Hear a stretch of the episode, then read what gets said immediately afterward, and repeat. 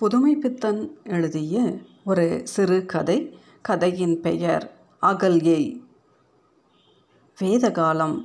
சிந்து நதி தீரத்திலே. இப்பொழுது போல் அல்ல.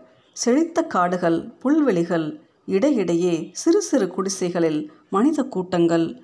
எங்கெங்கோ அதிக நெருக்கமாக ஜாஸ்தியாக மனித கூட்டங்கள் வசிக்கும் இடம் நகரம் என்ற ஹோதாவில் விளங்கும். அதில் அரசன் இருப்பான் அதனால் அது தலைநகர். இவ்வளவும் தாண்டி ஜன சஞ்சாரமே இல்லாத பாகம் சிந்து நதி ஹிமயத்தின் மடியை விட்டு சமவெளிக்கு வர ஆரம்பிக்கும் இடம். மரமும் கொடியும் மனிதனின் வெற்றியை காணாதவை. சிந்துவின் கன்னி பருவம். நதி களங்கமற்ற உள்ளத்தைப் போல் பாறைகளை தழுவி சுழித்து சிரித்து சென்றது. அங்கே கௌதமருடைய வாசஸ்தலம் சற்று காட்டின் உள்ளே தள்ளி சிந்துவின் கரைக்கும் குடிசைக்கும் கூப்பிடு தூரம் குடிசைக்கு பக்கத்தில் சிறிது தள்ளி வடக்கு புறமாக செழித்த புல்வெளி தூரத்திலே ஹிமவானின் பனி சிகரம். இவர்களுக்கு எப்பொழுதும் தீங்கு வராமல் கவனிப்பது போல் இருந்தது. கௌதமர் அந்தனர் அதாவது வித்தைக்கும் கலைக்கும் தமது வாழ்க்கையை அர்ப்பணம் செய்துவிட்டவர் அது ஒரு காலம். வாலிபர்களுக்கு சிறுவர்களுக்கு வித்தையை போதிப்பதில் ஒரு பிரேமை. அதெல்லாம் பழைய கதை. அப்பொழுது இந்த அகண்ட உலகத்தில் உள்ள சராசரங்களின் அழகு அதன் காரணம் அதன் மூலம் இவை எல்லாவற்றையும் அறிய ஓர் ஆர்வம். அதனால்தான் இந்த தனி இடத்தில் வந்து நிம்மதியாக தனது ஆசையை பூர்த்தி செய்து கொள்ள தனித்திருக்கிறார்.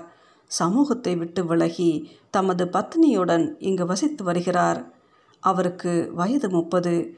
கருத்து அடர்ந்த தாடி அகன்று பிரகாசமான ஒளிவிடும் கண்கள் மெல்லிய உதடு பறந்து விரிந்து திரண்ட மார்பு ஒடுங்கிய வயிறு எல்லாவற்றிலும் இயற்கையின் கனிவு பொங்கியது. மிருக அழகன்று ஆளை மயக்காது வசீகரிக்கும்.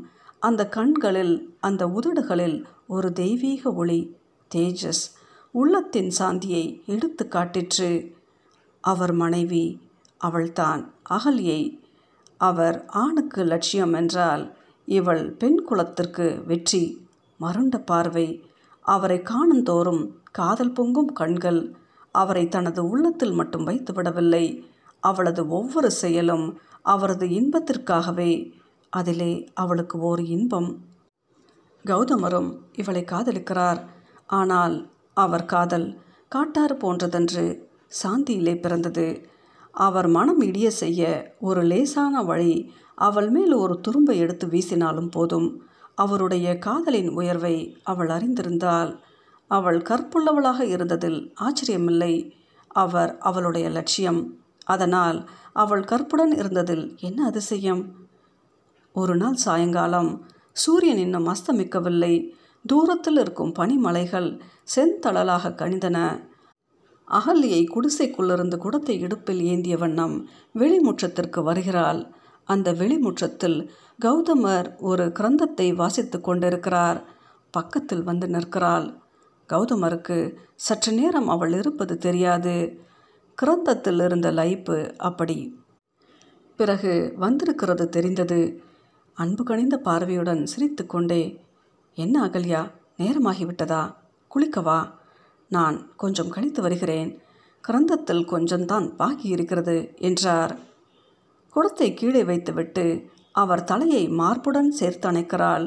நெற்றியில் அவள் அதரங்கள் படிந்து அப்படியே சற்று நேரம் இருக்கின்றன. நான் வருகிறேன் என்று குடத்தை எடுத்துக்கொண்டு நதிக்கு செல்லுகிறாள். அவள் மனதில் ஓர் ஏமாற்றம்.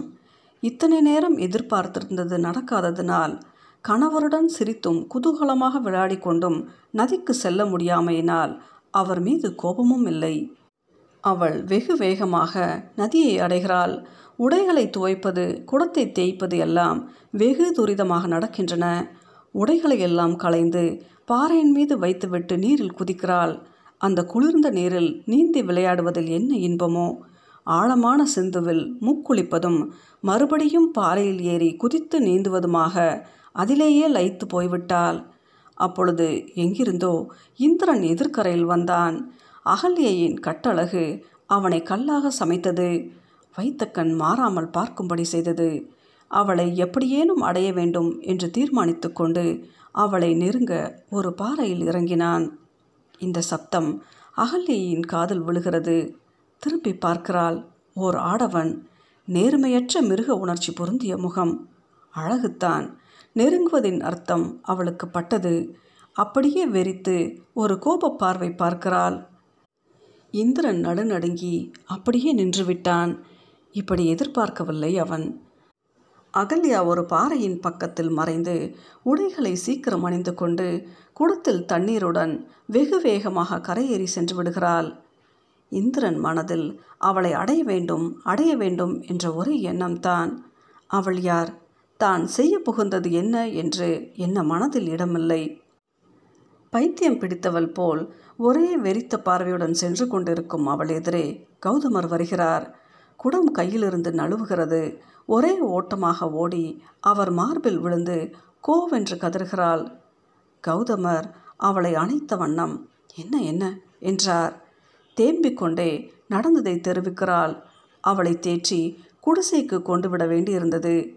அவளது உயர்ந்த காதல் அதன் முடிவாக அதன் சிகரமாக இருக்கும் அவள் கற்பு அவருக்கு ஒரு புதிய உண்மையை தெரிவிக்கிறது. அதுதான் மற்ற ஆண்களிடம் மனதிலே ஏற்படும் அருவறுப்பு இந்திரன் ஒரே தடவையில் தனது எண்ணம் ஈடேற சமயம் எதிர்பார்த்திருந்தான். இதெல்லாம் அகல்யைக்கு தெரியாது. ஏதோ ஒரு பெருங்குற்றத்தை மனதிற்கு ஒவ்வாத குற்றத்தை செய்தது போல் அவள் உள்ளம் கொந்தளித்து கொண்டிருந்தது. கௌதமருடைய அன்பும் காதலும் அவளை தேற்றின. அன்று அவர்கள் தூங்க நெடுநேரம் சென்றது. உனக்காக எல்லோரும் குருடாக இருக்க முடியுமா? என்றார் கௌதமர். ஆனால் ஆந்தையாகவா விழுக்க வேண்டும்? என்றால் அகல்யை. இந்திரன் தனது பைசாச உணர்ச்சியை பூர்த்தி செய்து கொள்ள எப்பொழுது சமயம் கிடைக்கும்? என்று சுற்றி வருகிறான். விடியற்காலம் என்று கௌதமரை நினைக்கும்படி செய்து அவரை அப்புறப்படுத்திவிட்டால் ஆசை பூர்த்தியாகும்.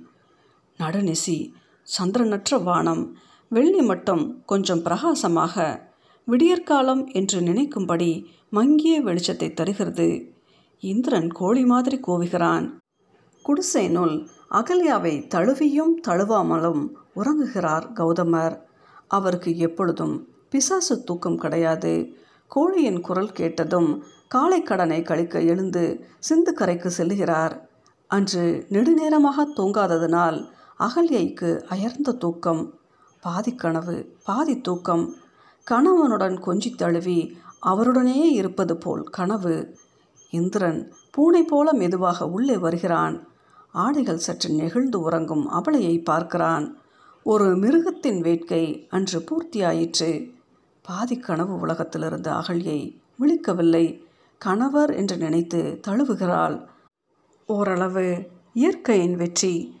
கணவரை முத்தமிட கண்களை விழிக்கிறாள். ஐயோ அந்த சண்டாளன். எல்லாம் சுழலுகிறது. ஒன்றும் அர்த்தமாகவில்லை. சொந்த வீட்டிற்குள் இவன் எப்படி? பக்கத்தில் இருந்த தடியால் அவன் மண்டையில் அடித்து உதறி தள்ளிவிட்டு ஒரு புறம் கிடந்து புரண்டு துடிக்கிறாள். இந்திரனுக்கு சுய அறிவு வருகிறது. தன் பைத்தியக்காரத்தனம் தன் மிருகத்தனமான கொடுமை அவன் உள்ளமே வெடித்துவிடும் போல இருக்கிறது. நதிக்கு சென்ற கௌதமர் இன்னும் விடியாததைக் கண்டு ஏதோ சூது நடந்திருக்கிறது. விரைந்து வருகிறார். உள்ளே சரையல் என்று நுழைந்ததும் அகல்யை கிடக்கும் கோலத்தில் காரியம் மிஞ்சிவிட்டது என்று அறிந்தார். உடனே தம் மனைவியை வாரி எடுக்கிறார். தீயில் பட்ட புழு போல் அவள் உள்ளம் துடித்து பதறுகிறது. குற்றத்தின் பாரமே உருவாக இந்திரன் நிற்கிறான். அப்பா இந்திரா உலகத்து பெண்களை சற்று சகோதரிகளாக நினைக்கக்கூடாதா? கண்ணே அகல்யா அந்த சமயத்தில் உனது உடலுமா உணர்ச்சியற்ற கல்லாய் சமைந்து விட்டது என்று அவள் தலையை தடவி கொடுக்கிறார். அவர் மனதில் ஒரு சாந்தி ஓர் புதிய உண்மை. உணர்ச்சி தேவனையும் மிருகமாக்கி விடுகிறது. மன தூய்மையில்தான் கற்பு. சந்தர்ப்பத்தால் உடல் களங்கமானால் அவளை என்ன செய்ய முடியும்? மௌனம். இந்திரா போய் வா என்றார் கௌதமர். அப்பொழுதும் அவர் மனதின் சாந்தி தெளிவாக தெரிந்தது. அகல்யை அவள் உள்ளத்தில் நிகழ்ந்த ஊழியின் இறுதி கூத்து கணவனின் சாந்திக்கு பகைப்புலமாக நின்றது.